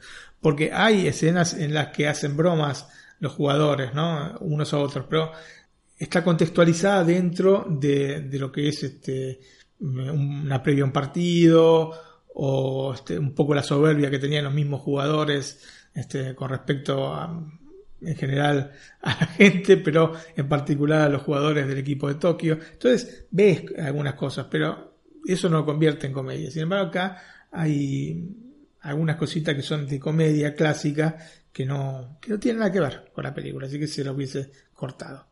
De todas formas, se trata eh, de un verdadero clásico, más allá de esto, digamos, pasa que hay alguna escena en una película que no te termine de convencer, ¿no? Esto es un verdadero clásico de la ciencia ficción y una película de culto que, como pasa muchas veces, tiene menos reconocimiento de lo que realmente creo que merece. Es un film absolutamente recomendable, pero siempre teniendo en consideración el año de su estreno, ¿no? Porque a pesar de que no le pesan tanto los años como otras producciones de este género, ¿no? De ciencia ficción, el impacto visual puede generar ciertos resquemores iniciales que se deben dejar de lado para gozar en pleno la película. O sea que no te tienes que quedar con determinadas cosas, este, como que no tengan teléfonos celulares o como que este, no esté utilizado el CGI, ¿no? Porque obviamente películas actuales de ciencia ficción abunda el CGI. Así que bueno, si dejas de lado esto, tienes que dejarlo, son unos minutos hasta que te acostumbras, vas a gozar absolutamente esta película porque es realmente un clásico y merece serlo. Bueno, Antonio, vamos a los datos técnicos entonces de la película. Los protagonistas son James Caan como Jonathan E., eh, Sean Hausman como el señor Bartholomew, Maud Adams como Ella, que era una modelo también acá. Dos de, las protagonistas femeninas eran modelos, entonces también generó un poco de polémica esto que no hayan utilizado actrices y hayan utilizado modelos para que las tratasen como objetos, así que bueno, hubo algún, este, algún problemita al respecto. ¿no? Sí, sí, sí. Eh, John Beck como Moonpie, Moses Gunn como Cletus, eh, todos realmente eh, tienen un nivel artístico muy elevado, este, están muy bien en sus papeles y realmente este, es todo muy homogéneo el, tema de, las actuaciones. No hay grandes actuaciones tan rutilantes como si soy Dios santo, cómo actúo acá, pero sí gente que realiza muy bien su trabajo y entonces genera credibilidad para el, para el producto, ¿no? Pamela Hensley como Maki y Barbara Trentham como Daphne completan entonces el, este, el elenco, por lo menos de los protagonistas de Rollerball. La película, como te dije, se estrenó el 25 de junio del año 75 en los Estados Unidos y el 13 de noviembre del mismo año en Uruguay. Y estos son los únicos dos datos que tengo de estrenos. Calculo que habrá sido siempre en el año 75 que se estrenó. Eh, bueno, en España no sé, pero en Argentina estoy casi seguro que habrá sido en el año 75. Em, la película fue producida por la MGM junto con la United Artists. ¿No te acuerdas de este estudio que en algún momento te comenté que había sido fundado, entre otros, por Charles Chaplin? Y el film recaudó 30 millones de dólares en los Estados Unidos, pero no se conoce el presupuesto del que partió, aunque por la época tiene que haber sido considerablemente inferior a estos 30 millones de dólares. Así que seguramente recaudó bien y esto sin contar la recaudación fuera de los Estados Unidos. ¿no? Rollerball tiene una duración de 125 minutos. El formato de pantalla es 1.85.1 y el audio original es estéreo. Y hay una versión de, eh, en Blu-ray que cuenta con sonido DTS HD Master Audio de 5.1 canales. Y no es fácil de encontrar este Blu-ray. Ya les, les, advierto para que quiera hacerse con el, la copia. Sí, es bastante, bastante complejo. Bueno, Martín, nos quedan los agradecimientos y la música de la semana. Bueno, Antonio, y tenemos que agradecer por los likes en Evox a Rafael Cruz, Alex Fernández, J. Regidor, Dave Mac, Samu Andrés, César Cavazos, Neo Cap, Neko Sensei, Teles Más 7. Eh, bueno, gente, muchas gracias también a quienes eh, nos hacen los retweets del programa o de noticias que salen en el blog de Netflix a la carta. Yo que sé, Samu Andrés es uno, el señor Suki es otro que siempre está ahí retuiteando, así que bueno, muchas gracias gente porque eso, bueno, nos hace, digamos, llegar a otras personas. Así que eh. no, nos gusta eso. nuestro, ya que lo has dicho, nuestro blog. Nuestro blog es www.netflixalacarta.com donde van a encontrar noticias no solo de Netflix, sino de, bueno, como siempre digo, HBO, Amazon y otras plataformas en streaming dentro del blog también pueden encontrar nuestros oyentes todos los links de acceso a las redes sociales ¿no? y a nuestro canal de Telegram. Efectivamente, que bueno, nosotros estamos en las principales redes sociales, Twitter, Facebook, eh, Instagram y bueno, también tenemos nuestro chat en Telegram. Y aparte también tenemos un email, ¿no? Un correo electrónico que pueden usar nuestros oyentes para alguna sugerencia, comentarios sobre películas, sobre series, alguna película que le haya gustado y que nos sugieran traer al programa? Es así, nac.iosmac.es, nac.iosmac.es. También quería agradecerle a Gustavo Echever, que bueno, dentro del chat, por esto les digo que es importante que estemos comunicados dentro del chat, eh, nos hizo saber que bueno, si bien no está en Latinoamérica, eh, la película de la que hablamos la semana pasada, que es eh, Wolf Children, ¿no? Los niños lobo, sí se puede encontrar en YouTube. Así que el que quiera verla, mientras la, mantengan en este online, este tiene la posibilidad de verla por ahí. Perfecto, Martín. Pues ya nos vamos a despedir. Nos queda decirle adiós a nuestros oyentes y escuchar la música de la semana. en esta ocasión tenemos. Eh, en esta ocasión tenemos eh, Hotel California, la versión de Gypsy Kings, que podemos encontrar en la película El Gran Lebowski, una película del año 98 que comentamos en algún Netflix a la carta que íbamos a traer de vuelta porque era la época en que hablábamos 15 minutos, 20 minutos y claro, queda muy corto y esto es una película que merece realmente un espacio, yo no te voy a decir para un especial, pero casi casi, ¿eh? porque es una película absolutamente de culto, una película extraordinaria, una de las películas que, más me gusta de ¿eh? comedia. Y bueno, esta canción está referida a un personaje que se llama Jesús Quintana, Jesús Quintana, ¿no es cierto? Que eh, justamente ahora, este, este el personaje lo hizo John Turturro, y justamente ahora están filmando un spin-off, si bien se dice que no tiene mucha relación porque está inspirada en una obra teatral francesa y no la misma película Gran Lebowski, bueno, pero está haciendo una spin-off con este Jesús Quintana, este, también obviamente protagonizado por John Turturro, que aparte va a dirigir la película. Así que bueno, escuchamos la canción Leitmotiv, o fundamental de este Jesús Quintana, que es Hotel California en la versión de Gypsy Kings. Bueno, una canción que aparte de esta película es muy conocida. me acuerdo yo que en mi época de ir a la discoteca incluso se ponía. ¿eh? Sí, bueno, eso. Justamente, Antonio, esta es una película, es una canción que, bueno, está la versión de Gypsy Kings y la versión original es, de The Eagles. Y The Eagles es un grupo que odia, nosotros le decimos acá en Italia el drugo, ¿no? Que sería el notas, creo que le dicen en, este, en España al personaje de Chef Lebowski. Así que, bueno, tiene esta doble función la canción Hotel California porque eh, Jesús Quintana o Jesus Quintana es realmente un rival acérrimo de Walter y de Chef Lebowski.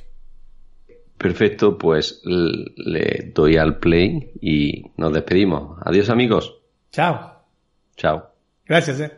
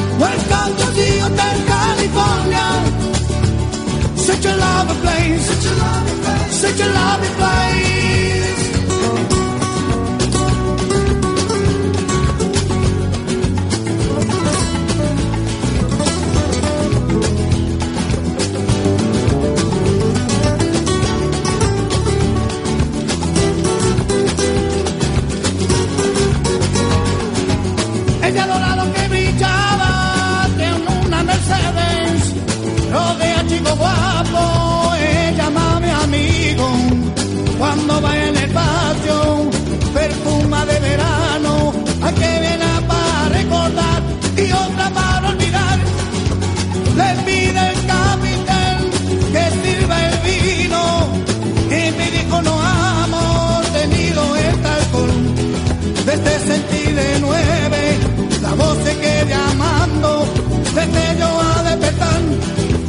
te van a decir. Welcome to the Hotel California. Such a lovely place. Such a lovely place. Welcome to the Hotel California. Such a lovely place. Such a lovely place. En el espejo, en el techo, champana en el hielo. Y ella dijo, somos todos prisioneros por propia voluntad y a los cuatro principales hacen su siesta, atacan a la bestia, pero no la logra matar. mi último recuerdo, corriasen de la puerta, debió encontrar el camino por donde había llegado. El achendica portero, con eso no recibir, pueden salir cuando quiere, pero nunca de partir. Welcome to see Hotel California. Such a love of planes. Such a lovely place. Such a lovely place. Welcome to see Hotel California. Such a love of planes. Such a lovely place. Such a lovely place.